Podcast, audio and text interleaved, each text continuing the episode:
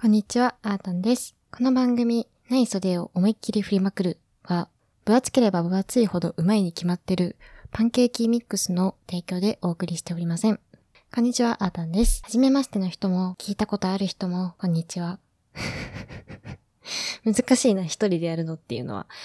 えっと、私は A ラジオっていう番組のパーソナリティもやっているんですけれども、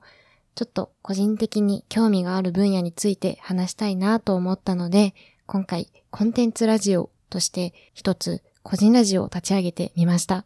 いつもはね、アニーっていう相方がいて、あと、とあるスタッフっていうスタッフさんが一人いて、三人でラジオを作ってるんですけれども、完全に一人なので、ちょっと緊張しながら始めていきたいと思います。まず最初に、何のラジオを始めるのかという話をしたいなと思って、今回初回を撮ってるんですけれども、私が撮りたいなと思っているコンテンツラジオは、着物に関するラジオを撮っていこうと思っています。着物って聞くと、皆さんいろんなイメージがあると思うんですけれど、あ、七五三で着るものとか、成人式で着たなとか、結婚式で着る、あるいは着たことがない、京都に行った時にコスプレの感覚で着る、いろんなものがあると思います。私自身、自分で着物は着れないので、そんな人間が何を喋るんだっていう話にもなってくるんですけれども、着物を着てみたいっていう気持ちは昔からありまして、それこそ中学生の時に自分で初めて着物を買って、もちろんその安い着物なんですけど、小遣いで買える程度の着物を買って、大塚屋という布屋さんに行って、布を買ってきて帯を作って、自分で着てみる挑戦をしたりして、心が折れたりして、なんやかんやで24歳になるまで一人で着物を着れたことがなく生きてきたんですね。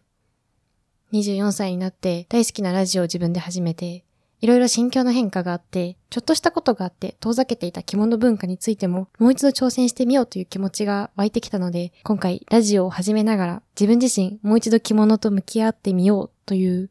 感じです。とってもわかりにくいですよね。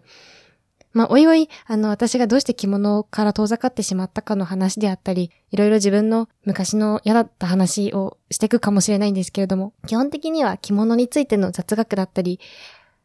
着物について身近に感じれるようなコンテンツを発信していけたらいいなと思っています。という感じで、初回はこんな感じでどうでしょうか？よくないでしょうか？次回は着物の種類について話をしていこうと思っています。では、皆さん、ごきげんよう。